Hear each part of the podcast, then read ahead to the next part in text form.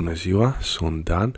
Bine ați venit la o nouă emisiune a, a podcastului Discuții Biblice. Suntem a, la episodul numărul 6.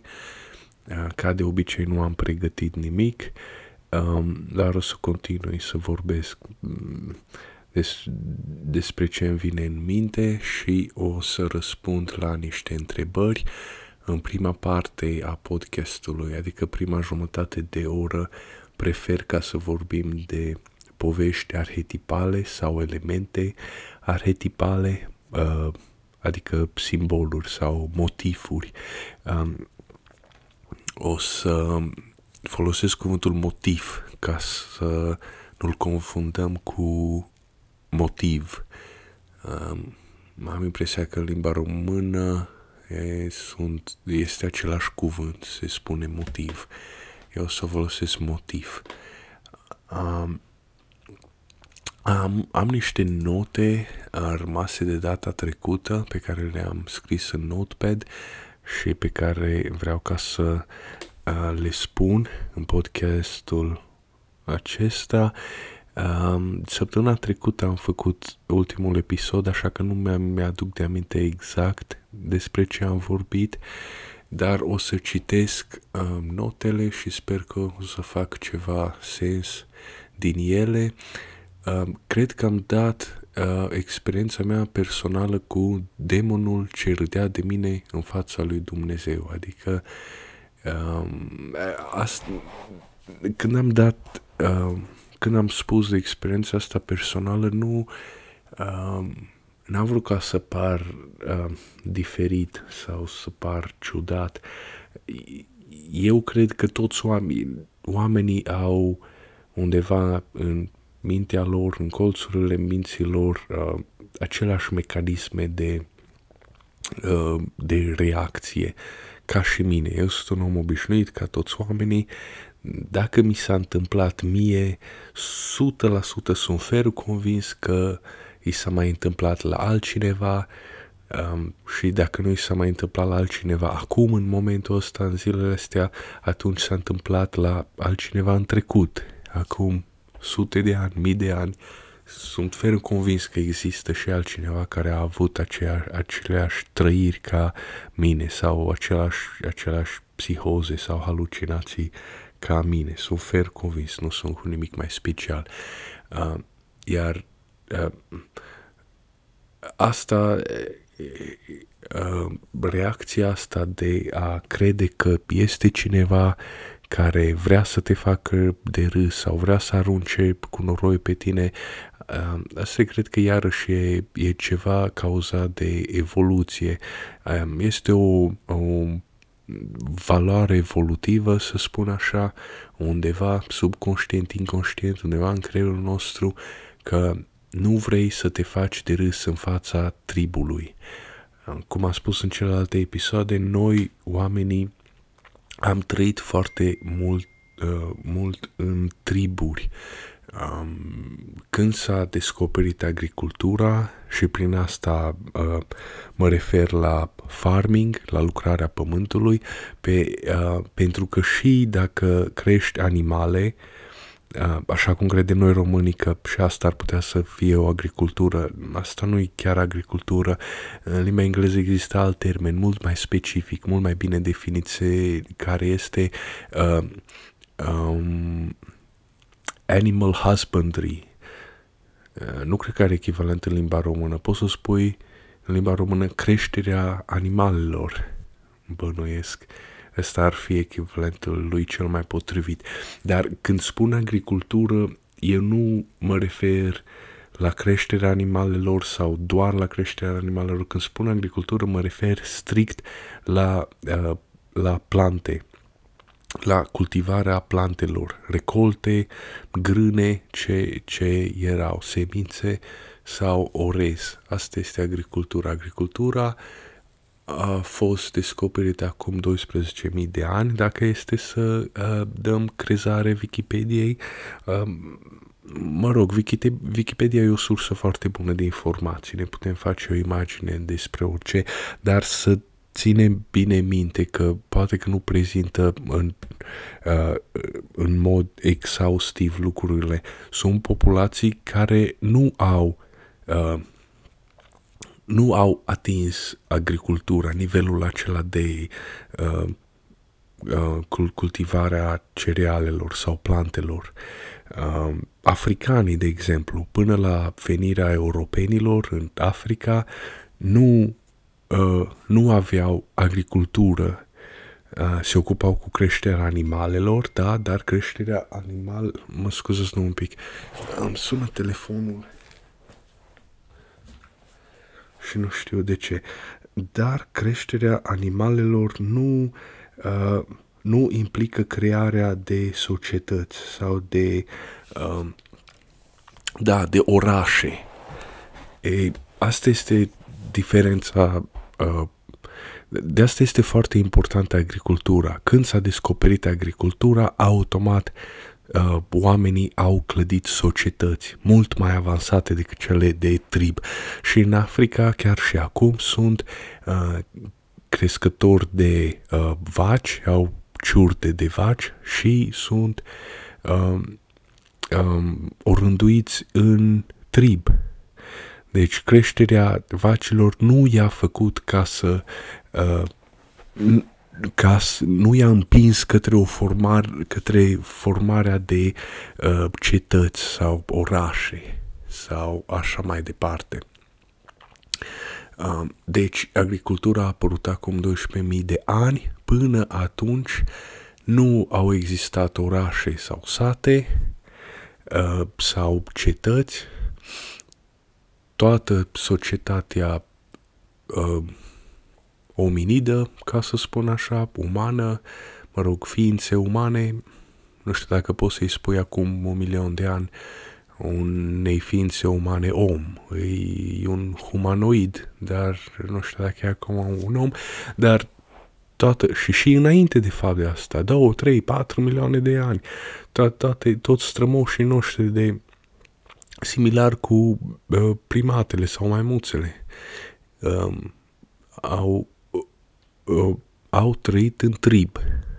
Iar în trib, tribul este o unitate compactă, foarte mică. Dacă faci o greșeală, te faci de râs în fața membrilor, se merge vestea la toți, toți știu de ce ai făcut și uh, asta este o uh, măsură evolutivă, rușinea aceea uh, sau frica de greșeală e posibil ca să aibă efecte negative asupra ta, asupra supraviețuirii tale. De exemplu, nu îți găsești parteneră, rămâi fără parteneră, nu o să mai ai copii.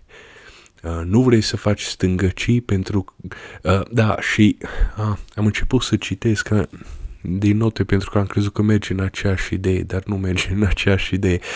Um, ideea, um, ideea cealaltă pe care vreau ca să o citesc uh, este pentru că uh, foarte posibil era competiție și între triburi și um, nu numai înăuntru tribului tău nu vrei să faci stângăcii și greșeli, să te faci de râs sau de rușine, nu vrei să faci stângăcii pentru că și tribul celălalt cu care ești în competiție încearcă să te tragă în jos sau să tragă tribul tău în jos.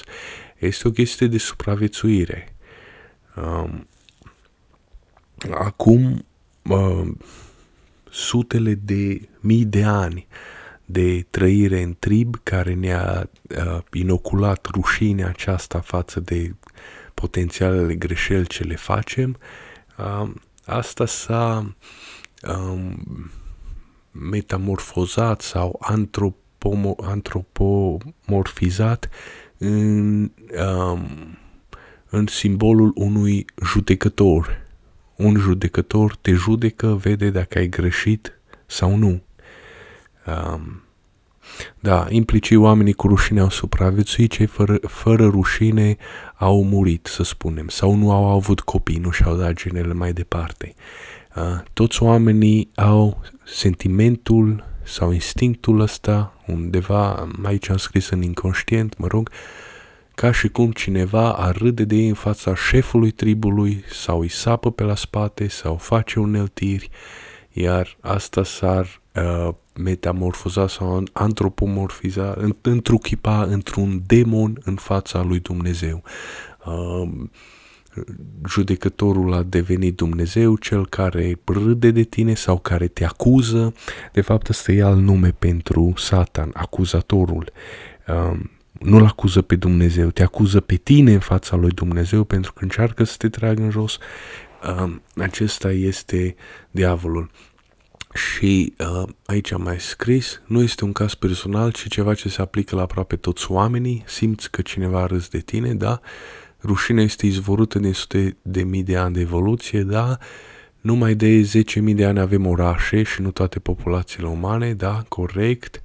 Asta am spus.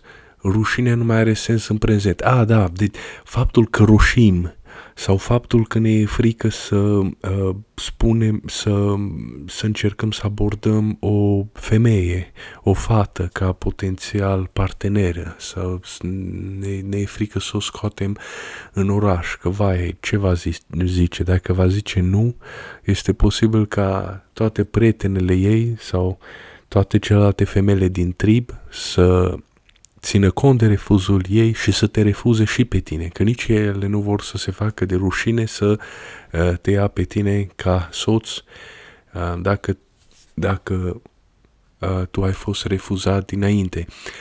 În societățile urbane, în orașe, poate că nu la țară, um, țara este un trib sedentar și extins, foarte extins. Um, în orașe, în lumea din prezent, cu internet, cu televizor, cu toate aceste lucruri interconectate, cu opțiunea de a emigra, de a te duce dintr-o țară în alta.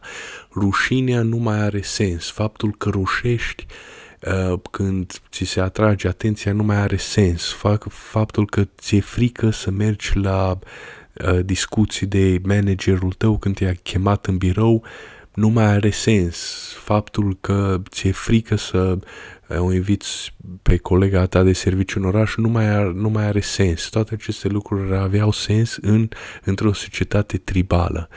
Și iată că noi suntem numai de 10.000 de ani în, aranjați în societăți și nu toți, nici măcar nu toți am fost așa. Vreau să fac o paranteză. Românii, dacă vă aduceți de aminte, nu prea au fost aranjați în so- societăți. Au, am impresia că au avut mei, pentru că grâu, grâul dura prea mult și întotdeauna venea un invadator sau năvălitor. Uh, meiul se făcea mai repede, porumbul nu exista pentru că era adus din America în când secolul 16-17, nici cartof nu exista. Uh, românii erau ciobani uh, iarăși creșterea animalelor nu este echivalentă cu uh, agricultura. Creșterea animalelor sunt oamenii care sunt crescători de animale sunt puțin mai defazați, mai lăsați în urmă față de cei care au făcut agricultură. Agricultura, când cultiv ceva, implică um, o anumit set de cunoștințe, de ținut minte Uh, ce a mers, ce nu a mers, ca să știi să faci anul viitor, să găsești metode de a spori producția, implică cunoștințe de logistică, de păstrare a, a, a grânelor în saci sau în hambare sau cum să le, cum să le muți dintr-o parte în alta, cu căruța, cu calul. Implică niște cunoștințe mai avansate decât creșterea animalelor. De asta noi, uh, ca români, ca popor de cioban, uh, am fost desconsiderați de către uh, unguri în Transilvania și așa mai departe, pentru că ei deja erau stabiliți în orașe.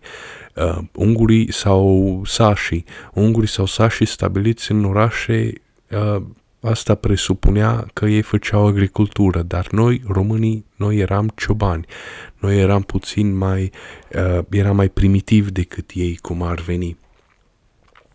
Am închis paranteza, uh, deci rușinea nu mai are sens în prezent.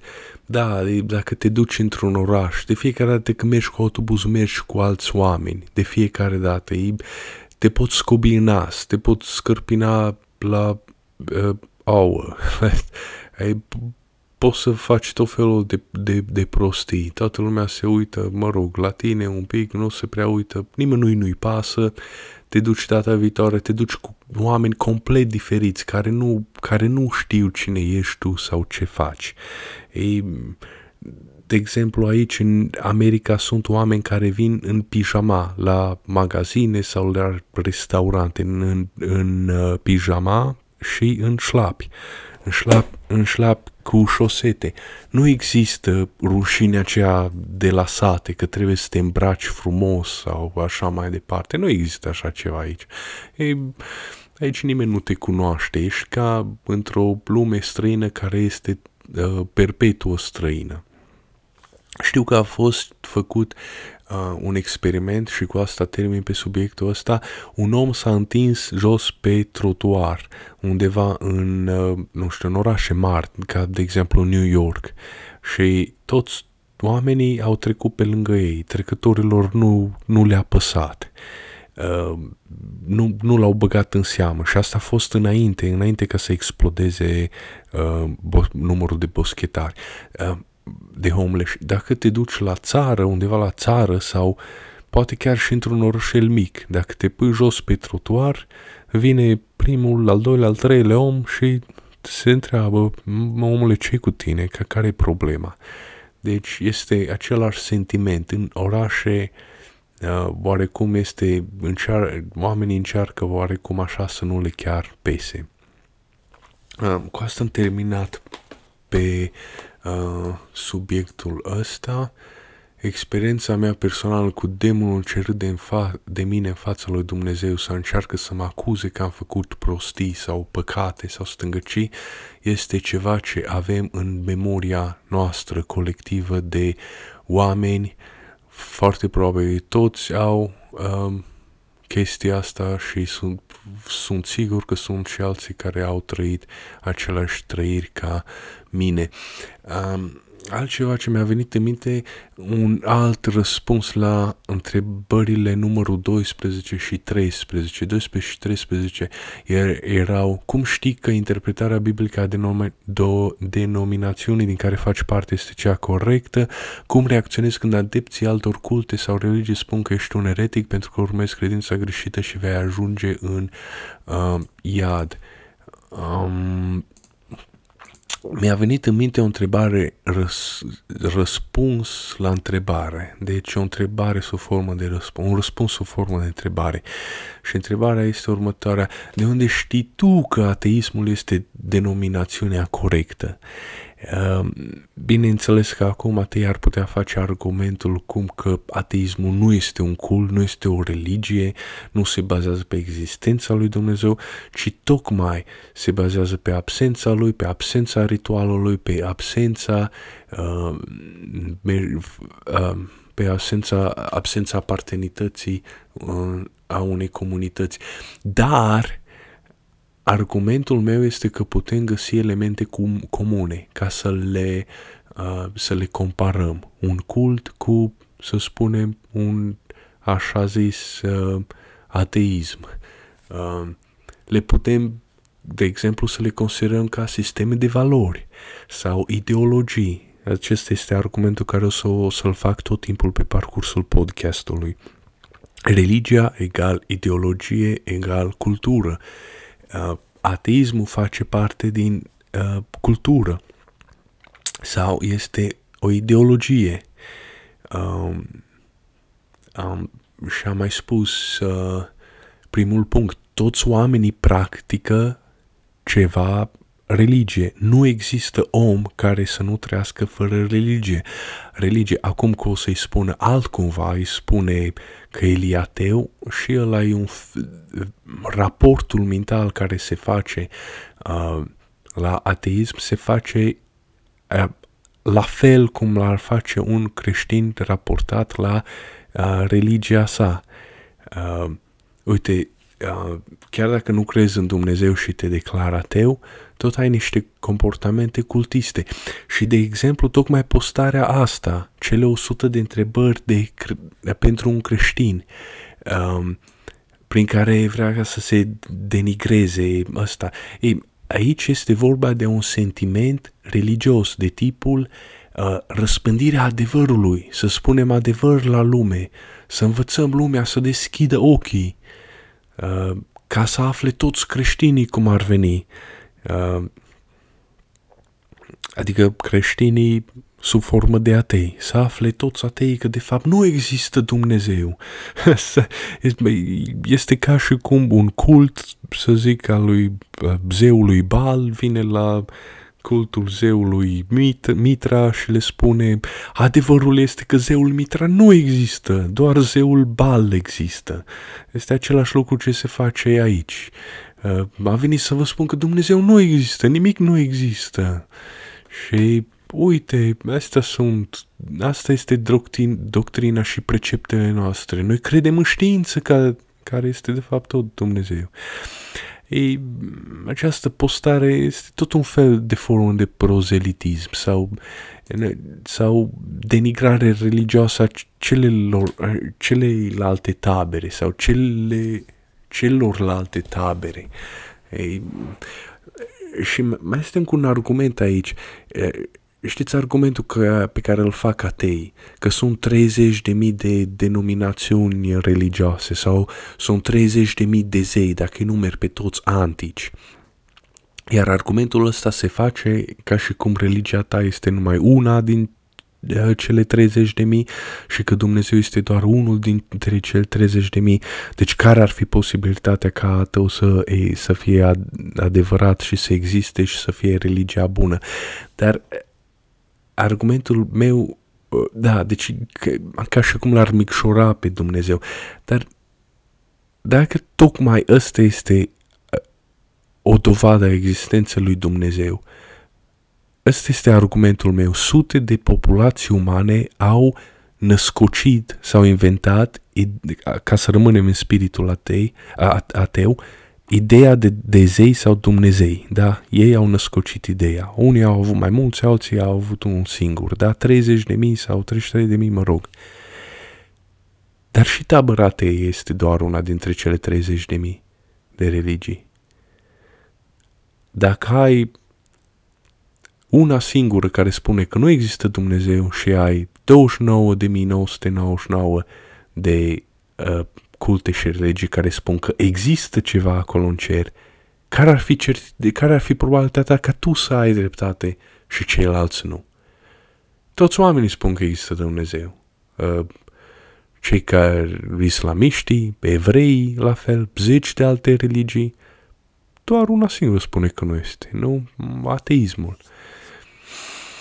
De, care ar putea să fie mai, mai adevărat? Sau mă rog, niciuna în mod de obiectiv, pentru că nu contează dacă ai o sută de oameni care cred greșit în ceva, lucrul acela tot este greșit față de unul singur care spune adevărul.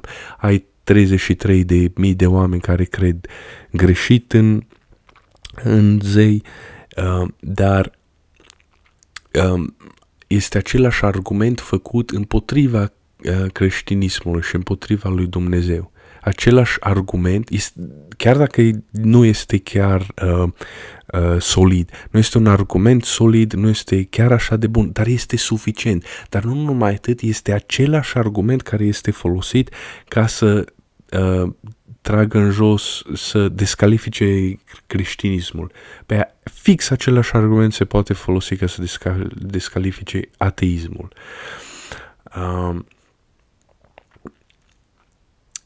Deci, întreba, răspunsul meu sub formă de întrebare era de unde știi tu că ateismul este adevărat și restul religiilor, restul lumii sunt false.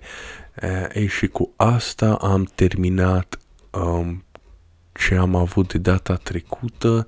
Ar trebui ca să uh, vorbesc de mitul arhetipale, încă șase minute să spun. Um, am, uh, mi-am reascultat, de fapt nu pe toate, mi-am, mi-am ascultat niște părți din podcast și am început să scriu jos uh, ca un fel de rezumat, uh, iar uh, iar rezumatul acesta o să-l am într-o formă cât mai coerentă și expresivă posibilă și ultimul episod al sezonului o să fie asta, o să, răs, o să trec prin toate, prin ce am spus, foarte succint, cât mai, uh, cât mai, uh, cât mai logic, cât mai coerent posibil. Um, ce am mai vrut ca, ca să... Da, mi-am adunat, am adunat o grămadă de rânduri și despre sclavie și despre arhetipuri și povești arhetipale. Um,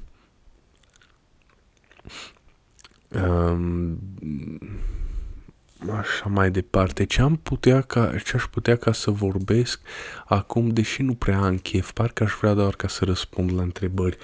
Mă rog, haide că o să încerc, o să fac ceva foarte repede, 5 minute, pen, pentru că nu, am, nu am chef ca să, să intru așa în meditație. Este un film făcut de unguri, uh, este un film animat în anul 1981, se numește uh, Băiatul iepei albe, ceva de genul ăsta. Titlul original este Feherlofia, adică fer înseamnă alb, lo înseamnă cal, fia înseamnă fiu. Apropo, nu are nicio legătură cu fiul românesc, adică nu-i cuvânt împrumutat de la unguri sau ei au împrumutat uh, de la noi. Uh, este un rezultat la fel. Uh, un cuvânt aproape la fel, dacă nu este chiar la fel, fiu care e, coincidența face să fie la fel, dar de fapt um, um, evoluția sa a fost complet separată. Um, filmul încă e gratuit, se poate viziona pe gratis pe YouTube. Um, căutați Feherlofia și în paranteză 1981 uh, o să spun cuvântul, uh, titlul pe litere F E H E R L O F I A.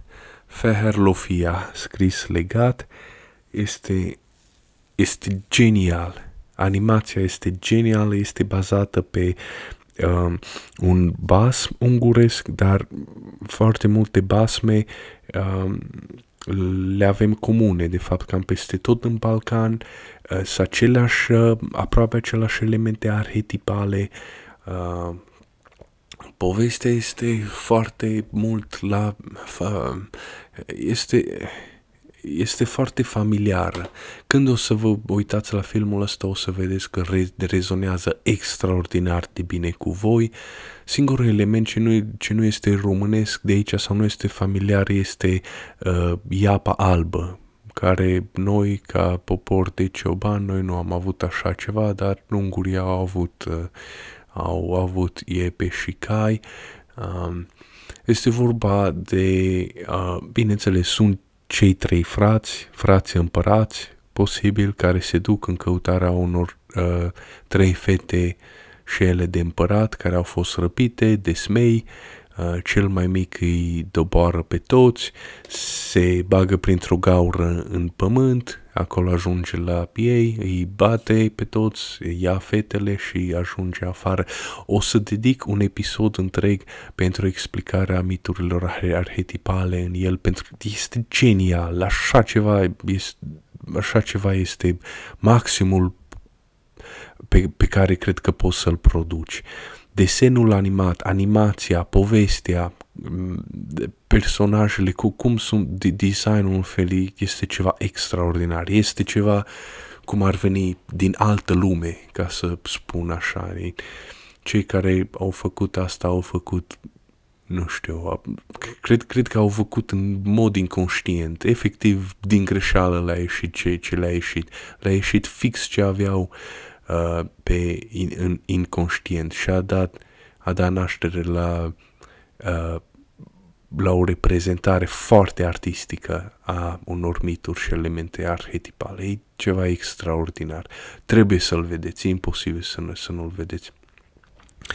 Uh, Acum, uh, ceea ce vreau să vorbesc este că uh, citeam printre comentarii și era chiar un maghiar care a comentat la film că, a, păi nu, păi nu uh, s-a păstrat, uh, uh, nu a fost loial basmului, uh, scuzați-mă un pic, așa, am așezat mai bine, nu a fost loial basmului, uh, a introdus multe elemente ce nu au legătură cu, basm, cu basmul, uh, mă rog, eu, eu consider că directorul l-a făcut, a făcut o reinterpretare nu așa cum dacă vrei ca să faci un basm nou în prezent, iei basmele celelalte vechi și oarecum le pui la un loc, le amesteci în, între ele și scoți alt basm nou, nu?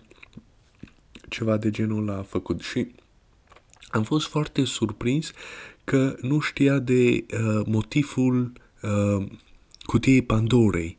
Uh, motivul acesta apare și în film. Uh, soțiile uh, băieților, celor trei uh, fii de împărat, au, s-au dus și au, des, au deschis o cutie, iar cutia aceea considera, a, a, a, a cauzat căderea lor, căderea, a, a, căderea întregii structuri. Practic, îi decăderea din rai, nu? E, și e interesant pentru că Fetele au făcut asta, cele trei fete, în timp ce soții lor dormeau, dormeau fără nicio grijă.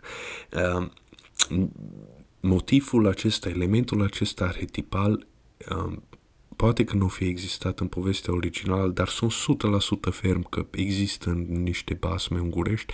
La noi există. Uh, există, avem basme, primul care îmi vine în minte este uh, uh, cum era aceea, uh, tinerețe fără bătrânețe și viață fără moarte. Acolo, în, și de fapt în mai multe basme, întotdeauna, în basmul acela, de fapt, să, să termin ideea asta, a, dacă nu mă înșel, era vorba de un câmp sau o pădure de unde unde puteai să mergi să vânezi. Iar uh, cel sau cea din palat, uh, zâna sau uh, regele acelei împărății, uh, avertizează eroul. Poți să te duci peste tot unde poftești, dar să nu te duci pe partea aceea a împărăției. Aceea este o parte uh, interzisă, iar eroul merge la vânătoare, fuge după un iepure, iepurele merge pe câmpia uh, interzisă, uh, dacă, dacă nu mă înșel, nu erau câmpie, era vale și valea se numea Valea Plângerii, și a durerii sau a întristării, valea plângerii și a regretului, ceva de genul acesta. Eroul fuge după iepure fără să-și dea seama ce face, deci fără să vrea, fără intenția lui, ajunge pe, pe în valea aceea, iar când ajunge acolo, atunci își aduce de aminte de părinții săi, de mamă, de tatăl său.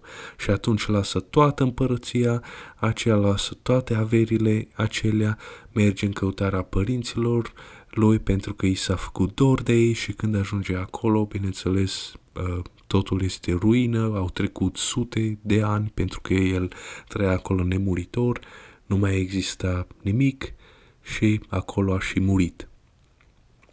Uh, același motiv Uh, da, în unele povești apare ca uh, o cămară secretă a castelului, cămară fiind uh, cameră. Uh, cameră secretă a castelului în care n-ai voie să intri și care e închisă cu cheia, cu lacătul. Um, sau o sau, sau pur și simplu un, un uh, secret anume. De exemplu, chiar acum am citit un basm, uh, care nu mai știu cum se numea, ceva cu pintilie, uh, povestea lui Pintilie sau ceva de genul acela, el avea o pană de, uh, de uh, vulturi cu care făcea minuni, adică vroia ceva, vroia un sac de uh, galbeni, un săculeț cu galben, se uita la pană, se uita la răsărit și sacul apărea prin magie. Același lucru, avea un secret, iar nevasta lui înce- începea să fie curioasă, tot îl scodea, tot, tot nu se simțea bine, tot, tot era uh, încinsă, era pusă așa ca pe cărbuni, deși omul a fost uh, povățuit de vultur, de vulturul care i-a dat pana să nu spună asta neveste lui, până la urmă i-a spus, Uh, nevasta lui tot se întreba de, un, de unde avem atâtea, avem boi, avem uh, vite. Țineți minte că pe în trecut vitele însemna bogăție. Avem uh, grădină, avem casă cu două etaje, de unde se astea? Și când i-a spus secretul, bineînțeles, femeia uh, a adus, uh, uh, cum ar veni, destrămarea uh, întregii întregii case. Nu și-a găsit un amant, pe el l-a prefăcut uh, într-un câine cu pana aceea și așa mai departe. Și observăm că este același motiv ca în, ca în Biblie. Este femeia care uh, greșește în multe dintre ele sau care când află secretul uh, bărbatului său atunci ruinează casa sau Uh, deschide cutia ne interzisă, n-ar trebui ca să deschidă cufărul acela, uh, n-ar trebui să intre în camera interzisă și așa mai departe. În unele bas, basme este uh, bărbatul care face, dar bărbatul face asta din neatenție, nebăgare de seamă. Da, cei trei uh, fii de împărat dorm când fetele acelea deschid cufărul în Feherlofia, da? Deci ei n-au fost, s-au culcat pe laur, cum ar veni, n-au fost atenți uh, ce se întâmplă. Și uh, am avut o uh, relevație, revelație, pardon, am avut o revelație cu uh, la ceea ce ar putea să însemne uh, zona aceasta interzisă. E, și Bineînțeles că de când a apărut agricultura, noi oamenii am început să trăim în societăți mult mai complexe, mult mai uh, complicate decât cele de trib, uh, iar agricultura este ceea ce a făcut imperiile sau, sau statele, orașele stat. Agricultura este cea care îmbogățea pe oameni. Uh, care este chestia? Erai un oraș, aveai armată, mergeai cu armata asupra altor oameni sau regiuni, îi luai, mă rog, nu, nu cumva în, nu în sclavie, vorba vine în stăpânire, îi puneai să lucreze, să lucreze pământul nu doar atâta cât să le ajungă lor, ci un pic mai mult ca să-ți plătească ție taxe, să vii să le iei. Iar cu produsul acela, cu supraprodusul acela, cu acela se face bunăstare. Acum, cum poți ca să convingi oamenii să facă asta? Um, păi, um, prima dată, um, ca să nu mai lungim povestea, dai un exemplu. Uh, te duci într-un sat a unor oameni ce nu vor să muncească, îi chem pe toți, la interval, iei pe unul mai, să zicem, prima dată, în, uh, în prima zi, pe unul mai nefolositor, un bătrân, un surd, un igiob, un țigan, îl iei, îi tai capul în fața tuturor, îi pui capul pe un par, le areți la toți și cumva bați șaua să priceapă iapa, adică dai cu bota în pământ ca să arăți la om că data viitoare o să fie în cap. Uh, o, să, o, să, o să-i dai în cap. Dacă tot nu vor, atunci mai e încă unul, treptat, din păcate o să ajungi ca să ieși oameni folositori, dar încerci ca să eviți cât mai mult asta, să nu omori, uh, ai putea să pui ca să fie bătuți sau cu frica, sau așa mai departe, dar undeva întotdeauna este ideea acesta, aceasta de sacrificiu. Dar cuvântul acesta sacrificiu este înțeles de noi că este egal în mintea noastră de români în prezent ca sacrificiu de sine. Sacrificiu înseamnă sacrificiu de sine. Ceea ce nu este adevărat. Dacă ne uităm la evrei sau la alte popoare sau la ce exact însemna sacrificiul, uh, uh, asta însemna altceva. Adică tu te duceai într-un uh, sat sacrificai pe un om, da, se cere o jertfă de sânge, se, se cere un sacrificiu de sânge, iar atunci sacrificiul ăla este posibil ca să-ți vină înapoi îndărât cu uh, avere. Oamenii aia uh, li se face frică, încep să lucreze, îți, da, îți plătesc taxele, îți dau sari, îți dau din avutul lor, animale, grâne și așa mai departe. Asta este baza sacrificiului. Tu sacrifici ceva, dar nu neapărat de la tine, nu neapărat un lucru ceva, așa cum este prost înțeles astăzi de noi. Tu îl sacrifici pe altul, adică îl bagi pe altul la, la, la înaintare. Uh, dacă țineți minte, există uh, ciurdele de, uh, mă rog, capre sau bivol, căprioare ce există în Africa și trebuie ca să treacă, nu știu exact numele lor, trebuie ca să treacă o apă. Pe partea cealaltă a apei uh, sunt pășuni bune. Uh, vrei ca să te duci dincolo. Uh, problema este că apa aceea este uh, infestată cu crocodile. Uh, și atunci ce faci? Nu? E, unul, unul membru al ciurdei se sacrifică și ceilalți trec apa. Și când arătau uh, secvențele acestea la televizor, mă rog, pe documentare, ca National Geographic sau, mă rog, oamenii credeau că, ia uite ce frumos, cel mai bolnav și cel mai bătrân dintre ei se sacrifică ca pentru binele grupului să meargă ceilalți mai departe. Dar după aceea psihologii au început ca să se uite puțin mai atent la imagini și au venit cu concluzia următoare. Nu este adevărat, de fapt, ceilalți membri al tribului tot se împing unul în celălalt până când cel mai slab sau bătrân ajunge să fie împins în apă, iar crocodilul îl prinde, îl mănâncă și până când îl molfăie, liniștit, tribul trece. Deci ceilalți îl sacrificau pe el, nu el se autosacrifica. Sacrificiul nu este egal cu autosacrificiul. Asta, din păcate, asta, asta este un, un uh, termen prost înțeles de români. Nu, nu este... Totdeauna noi când am, am învățat și am folosit cuvântul acesta a fost sub formă de uh, autosacrificiu, da? Citeam în spiritul partidului poveștile acelea patriotice sau istorice, cum Ștefan cel Mare sau, mă rog, alt lider foarte uh, care dorea să fie apreciat, se sacrifica pentru oamenii săi. Nu, nu este nici vorbă de așa ceva. Uh, Vlad Țepeș parcă a sacrificat doi țigani i-a pus pe jratec, pe grătar, i-a copt bine, i-a făcut friptură și a chemat toată șatra și le-a dat ordin. Ori mâncați din... Uh, ori mâncați, ori veniți la război cu mine, pentru că țiganii nu vreau ca să participe la război. Ei ziceau că ei n-au nicio treabă aici, ei se duc, ei sunt migratori, se duc dintr-o parte în alta, asta nu-i țara lor. Și atunci țiganii au văzut asta, au văzut cum, cum eu ars pe ceilalți, cum eu omorât. Uh, ideea era un joc de cuvinte, că ori vă mâncați între voi, iar ăsta era jocul de cuvinte, era folosit și literal, literal, literal, literar și fizic.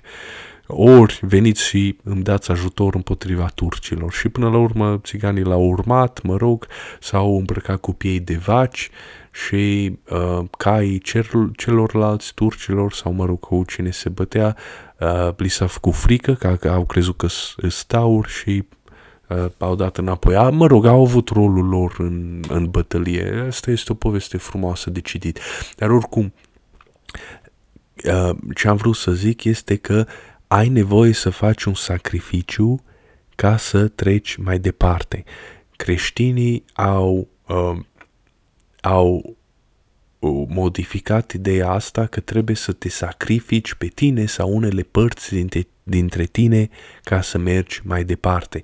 De exemplu, dacă ai patima alcoolului, patima jocurilor de noroc sau patima jocurilor pe calculator, trebuie să sacrifici Uh, pentru că, bineînțeles, asta e o plăcere, îți dă ție o plăcere. Sacrifici plăcerea asta, da, din tine, o lași deoparte, nu mai, nu mai faci, o dai de la tine și ca să poți să treci mai bine în, uh, pe viitor. Dar, de exemplu, evrei, evrei nu nu au uh, identificat sacrificiul cu sacrificiul de sine. La ei încă există chestia asta, ei aduc aduc ca jertfă, nu știu, miei sau ce mai aduc și um, este și ramura aceea hasidică, dacă nu mă înșel, îs evrei aceia pare rău, îmbrăcați în negru cu pălările acelea de, de blană um, cilindrice. Aceia iau pui de găină, parcă. Uh, iau pui de găină, le retează capul, îi țin în mână, toate păcatele lor se transmit asupra puiului, iar apoi puiul moare. Uh, practic au scăpat, da? L-au păcălit, pe Dum- au păcălit Dum- uh, divinitatea. Nu mai au păcate. Mă, mă rog, uh, asta este o idee primitivă, dar Sper că înțelegeți ce zic. Sacrificiul este cel care aduce avere. Te duci ca popor antic, te duci la un sat, sacrifici un om, doi, le areți cum stă treaba, oamenii aceia de frică încep să-ți muncească. Ei, și acum ca să revenim la uh, valea plângerii și a, regret, a regretului, la uh, cămara interzisă și încuiată a castelului sau a uh, a cufărului uh, le, uh, legat cu șapte lanțuri, șapte lăcate care n-ai voie să-l deschizi niciodată. Re, revelația care am avut-o este următoarea. Acea zonă interzisă este parte din uh, uh, mentalul uh, omului, mentalul individului. Um, dacă ești un războinic, da, ești soldat într-o armată sau ești un conducător într-o armată, te duci, uh, bați oamenii aceia, schingiuiești, omor unul, doi, ca să le dai ca exemplu și vii acasă în Grecia antică, acolo ai vila ta, ai statuia ta, șezând pe tron ai o grămadă de servitori, nevasta, copii, 10-12 copii, vite, tot acolo ai bogăție. Uh, poți să trăiești ca un rege sau un rege mai mic, să zic așa, ca un duce, uh, foarte bucuros, foarte senin, dacă ești capabil să ții toate ororile pe, uh, pe care le-ai făcut, care au cauzat această bunăstare, să le ții acolo ascunse în, în inconștient, în, uh, într-o parte a creierului tău.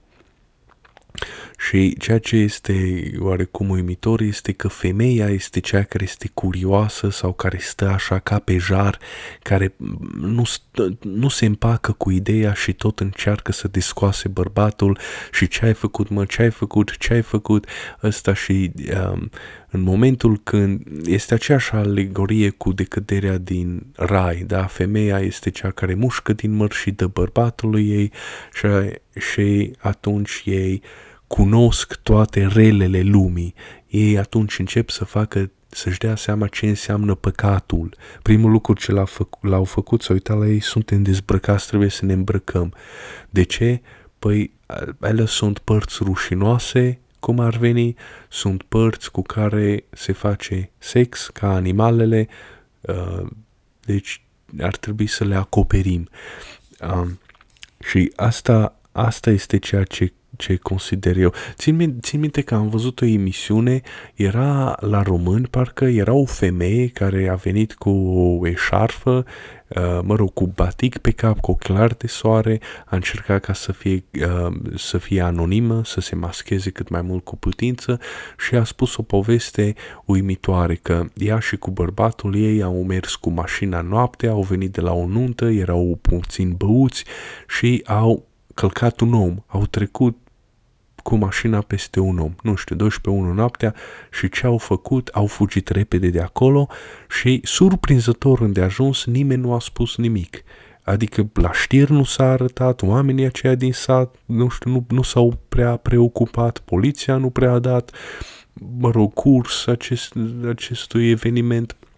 Mă rog, dacă ești om cinstit, nu umpli noaptea pe la 12 pe stradă, da?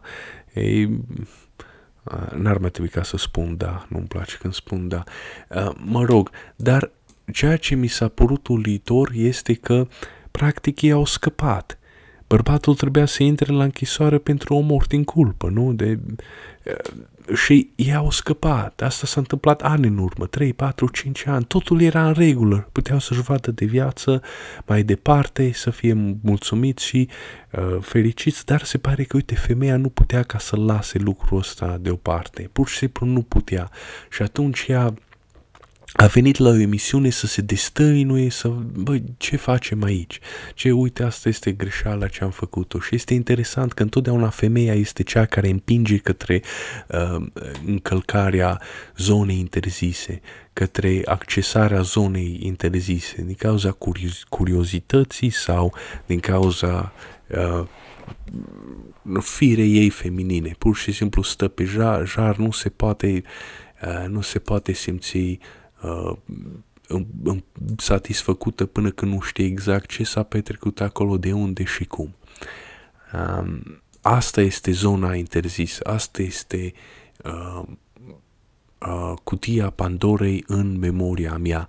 Asta este elementul arhetipal care a, a care apare în basmele noastre, nu numai a românilor și a ungurilor și a tuturor.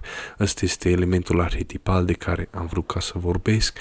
Din păcate acum suntem la minutul 50 sau 51, trebuia să termin 30 de minute, nu am terminat, iar acum ar trebui să răspund la întrebări, să continui să răspund la cele 100 de întrebări pentru un creștin și am ajuns la întrebarea 16. Haideți ca să răspund la dar două cât mai rapid uh, și să terminăm. Numărul 16. Ce s-ar schimba dacă am jura pe Biblie cu mâna stângă ridicată și nu cea dreaptă, așa cum se procedează? Păi nu se întâmplă nimic, doar că cine e creștin uh, urmează rânduiala respectivă, iar cine e ateu, să zic, pentru el nu are semnificație, ar putea să facă cu mâna stângă, cu mâna dreaptă, nu contează pentru el, dar de obicei ateu nu face nimic în acest sens, adică nu jură pe Biblie sau, mă rog, sau uh, jurământul acesta pe Biblie s-a schimbat doar cu un jurământ personal. De, de exemplu, și am fost la o primărie în ceva audiență și atât de idioți erau că aveau încă ritualul acesta când când motivul meu era ceva, nu știu, irrelevant, să, să obțin un, o, un permis pentru o magazie să-mi pun pe, șed, pe pământul meu, un shed să-mi pun pe... Era ceva... Și o trebuie să ridic mâna dreaptă în sus și să spun, jur că voi spune adevărul. Nu am jurat pe Biblie, jurământul s-a modificat într-un jurământ personal, deci nu, nu are întrebarea nu prea are niciun sens. Ce s-ar schimba dacă am jurat pe Biblie cu mâna stângă ridicată și nu cea dreaptă, cum, așa cum se procedează? Nu s-ar schimba uh, nimic. Dar uh, dacă tu ești membru în acel grup, de exemplu, pentru că atunci când jur, uh, când juri, fie pe pe, cu mâna pe Biblie sau oriunde cu mâna ridicată, mă rog, nu cotează, atunci când uh, juri, tu juri în fața unei uh, societăți, în fața lumii, da? Nu, n-ar mai, nu, nu vreau să mai întreb, da, așa de nașpa sună, uh, în fața unui judecător, în fața unui consiliu, în fața, uh, în fața lumii, cum ar veni. Uh, este un gest ce se face public, este un gest public. Iar dacă oamenii aceia sunt uh, creștini și tu ești creștin, atunci tu urmezi rânduiala uh, și urmezi rânduiala din motive uh, sociale. Deci tu arăți societății că ești creștin ca ei și faci asta ceea uh, cum fac ei pentru că uh, nu vrei să faci altcumva, nu vrei ca să înșeli, nu vrei ca să-i minți, ești membru al, al acelei societăți, ești ca ei, ai aceea, aceleași valori și aceleași concepții, deci implicit tu ești acolo ca să lămurești o situație pentru tribul respectiv ce, ce era neclar sau uh, vrei să rezolvi ceva. Deci nu, întrebarea nu chiar a, are are sens. Nu, ce s-ar schimba dacă am jura pe Biblie cu mâna stângă ridicată și nu cu cea dreaptă, așa cum se procedează? Nimic. Sunt uh, musulmani care jură pe uh, Coran, de exemplu. Uh, sunt atei care nu jură pe nimic, dar folosesc uh, uh, jurământul acesta schimbat. Spun numai că jur uh, și uh, atât. Nu, nu țin nu țin mâna pe Biblie sau pe ăsta. Uh, mâna dreaptă, gestul ridicării mân- mânei drepte nu este neapărat religios. Este un gest ca în care, prin care tu saluți comitetul respectiv, consiliul respectiv, tu saluți lumea și nu numai atât îi faci semn ca să-i arăți că tu ești prezent și ești, ești acolo, asculți, uh, nu ești uh, uh, um, cum să nu ești adormit sau uh, nu, nu bagi de seamă, ești acolo, ești prezent și ești foarte atent. Dacă nu mă înșel chiar și la competițiile sportive, în, înaintea începerii exercițiului, se ridică mâna dreaptă sus ca să le arăți la oameni, uh, uite, tu ești atent, acum vrei ca să uh, începi exercițiul, le dai și lor un indiciu de asta, deci nu este neapărat religios. Bănuiesc că poți să faci orice alt, alt gest. Um, parcă mai aveam încă ceva pe minte uh, ca să răspund la întrebarea asta, dar nu vine în minte. Haideți că fac 5 secunde de pauză, poate că mi-aduc de aminte. Um,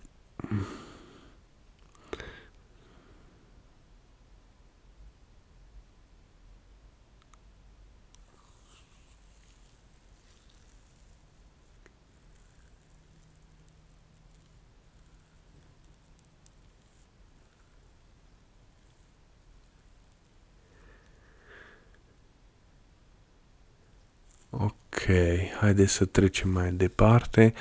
Întrebarea numărul 17. Ce părere ai despre oamenii care poartă chiloții pe dos, pășești, pășesc cu piciorul drept când ies din casă, au la ei potcoave, talismane și alte obiecte pentru că sunt convinși că vor fi ocrotiți de cumpene întreaga zi ba chiar afirmând că au funcționat. A, am înțeles ce se referă aici. Aici se referă la oamenii superstițioși, da, care văd o pisică neagră pe drum, se întorc acasă sau nu se mai întorc acasă pentru că ei consideră că asta ar fi de rău augur, uh, nu trec printr-o scară deschisă, au talismane. Păi, ce părere să am? Nu am uh, absolut nicio părere, adică pozitivă sau negativă. Acesta e, așa cum am spus, este un fenomen natural, este normal. Oamenii sunt făcuți pentru o religie sau, dacă nu sunt făcuți pentru o religie, pentru o trăire, pentru o anumită trăire religioasă. Uh, fie că îi spui superstiție, păgânism, creștinism, horoscop sau ateism, uh, lucrurile acestea accesează aceleași zone din creier, uh, nu există om care să nu aibă ritualuri uh, de genul ăsta. Țin minte că ascultam un podcast, era cu un ateu și el spunea ceva de genul ăsta, păi eu sunt ateu, bineînțeles că eu nu cred în fantome și în Dumnezeu, dar uh, cumva, cumva aș prefera să nu dorm într-o casă despre care se spune că este bântuită. Adică nu chiar dacă nu crezi în lucrurile nevăzute, cumva totuși când auzi că o casă e bântuită, că se, îți inspiră un sentiment de frică, or, oricât de logic și rațional ai fi. Nu există om să fie complet rațional, pentru că atunci ar fi doar o mașină sau un robot Uh, toată lumea are practicile sale religioase, toată lumea are ritualurile sale, care ar putea să fie numite religioase. Uh, deci, ce părere ai despre oamenii care poartă chiloții pe dos? N-am auzit niciodată asta, sunt curios, curios ce anume uh, consideră că face. Care poartă chiloții pe dos, pășesc cu piciorul drept când ies din casă, au la ei potcoave, talismane și alte obiecte pentru că sunt convinși că vor fi ocrotiți de cumpene întreaga zi, asta probabil e o traducere proastă din limba engleză, ba chiar afirmând că au funcționat. Păi, perfect, deci asta, e, asta este scopul, să funcționeze. Nu acum cu, cum a funcționat sau cum nu, sau dacă a fost coincidență, nu contează. Contează rezultatul uh, final și nu neapărat că uh, au funcționat, rezultatul final este că ei se simt împliniți sufletește și mental, ca și cum consideră că au funcționat. Prin partea mea, po, po, oamenii pot să facă horoscopul, pot să facă zodiacul sau pot să fie cre, cre, creștini, credincioși.